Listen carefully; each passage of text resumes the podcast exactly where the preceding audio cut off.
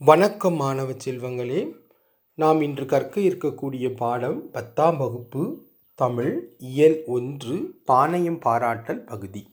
பானையம் பாராட்டல் என்றால் என்ன என்பதை முதலில் அறிந்து கொள்வோம். ஒரு கவிஞர் எழுதிய பாடல் ஒன்று கொடுக்கப்பட்டிருக்கும்.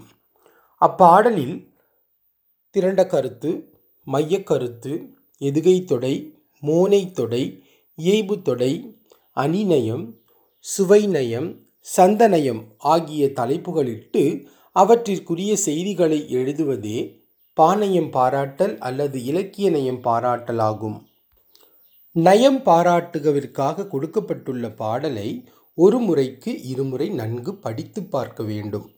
பிறகு அதன் பொருள் முழுமையும் உள்வாங்கி கொள்ள வேண்டும்.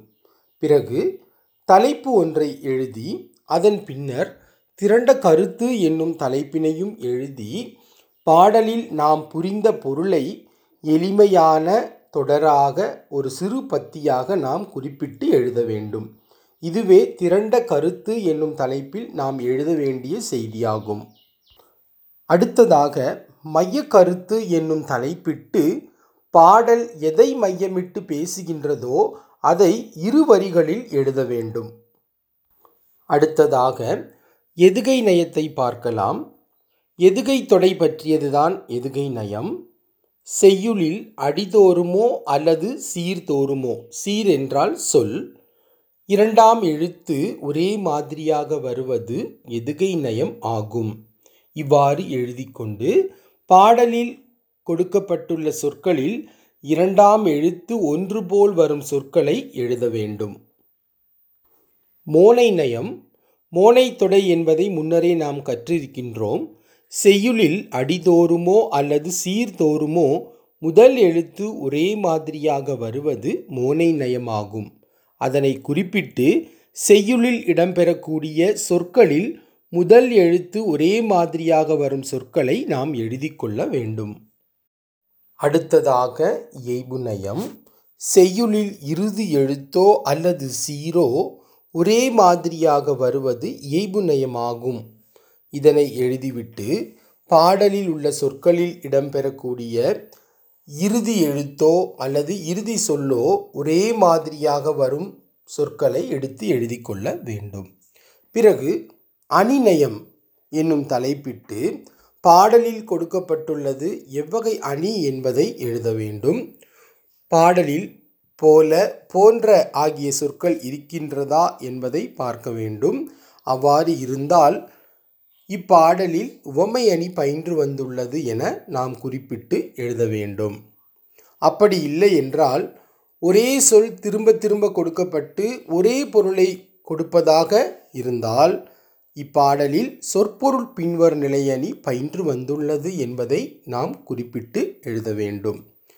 எம்மாதிரியான அணி என கண்டுபிடிக்க இயலவில்லை என்றால் இப்பாடலில் இயல்பு நவிர்ச்சி அணி பயின்று வந்துள்ளது என்று நாம் குறிப்பிட்டு எழுதலாம்.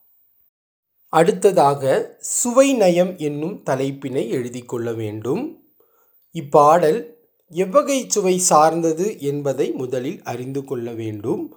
பாடலை முன்னரே இருமுறை படிக்கச் சொல்லி இருக்கின்றோம் அப்பொழுது படிக்கின்ற பொழுது அப்பாடல் பெருமிதமாக அதாவது மகிழ்ச்சியாகவோ உயர்வாகவோ கூறப்படுகிறதா?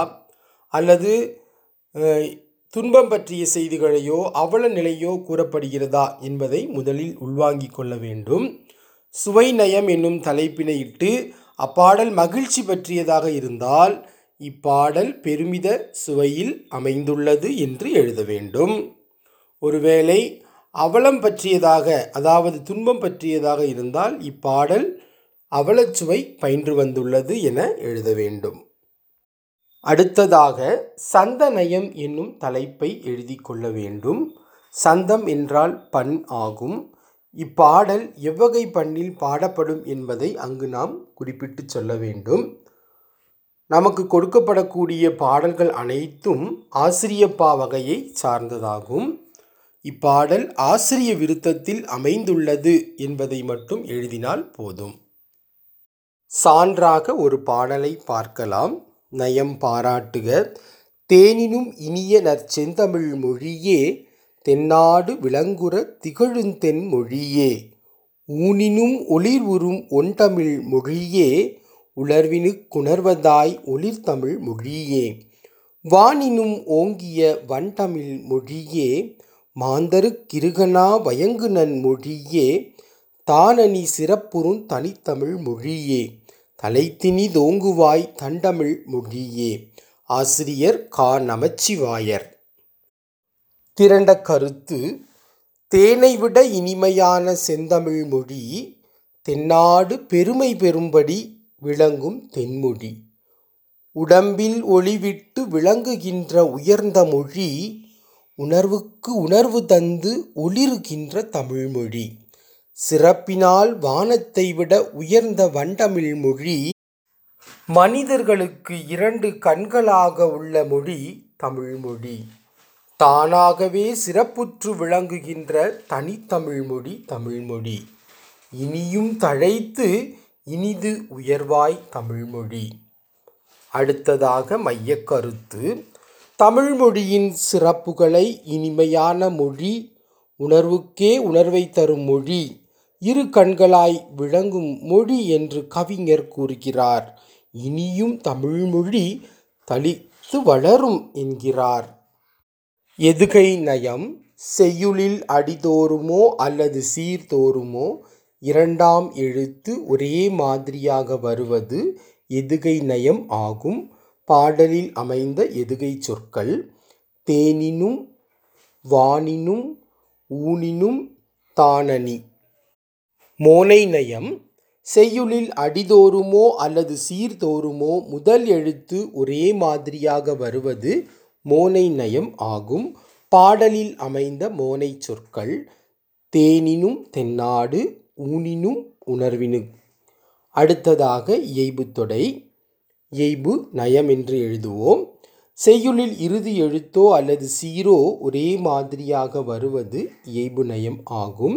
இப்பாடலில் மொழியே என்னும் சொல் தொடர்ந்து ஒரே மாதிரியாக வந்துள்ளதால் இயைபு நயத்திற்கு சான்றாக கூறலாம்.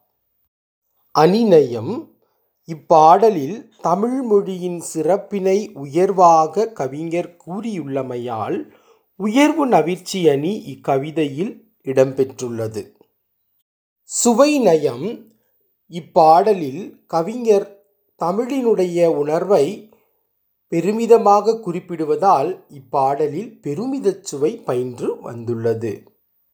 சந்தனயம் இப்பாடல் அகவற்பாவால் ஆனது என் சீர் இடம்பெற்றுள்ளது. எனவே இப்பாடலில் என் சீர் கழி நெடிலடி ஆசிரிய விருத்தம் பயின்று வந்துள்ளது என குறிப்பிட வேண்டும். மாணவ செல்வங்களே இதைப்போல ஒவ்வொரு இயலிலும் கொடுக்கப்பட்டுள்ள நயம் பாராட்டுக பகுதியினை எழுதி பயிற்சி எடுத்துக்கொள்ளுங்கள் நன்றி வணக்கம்.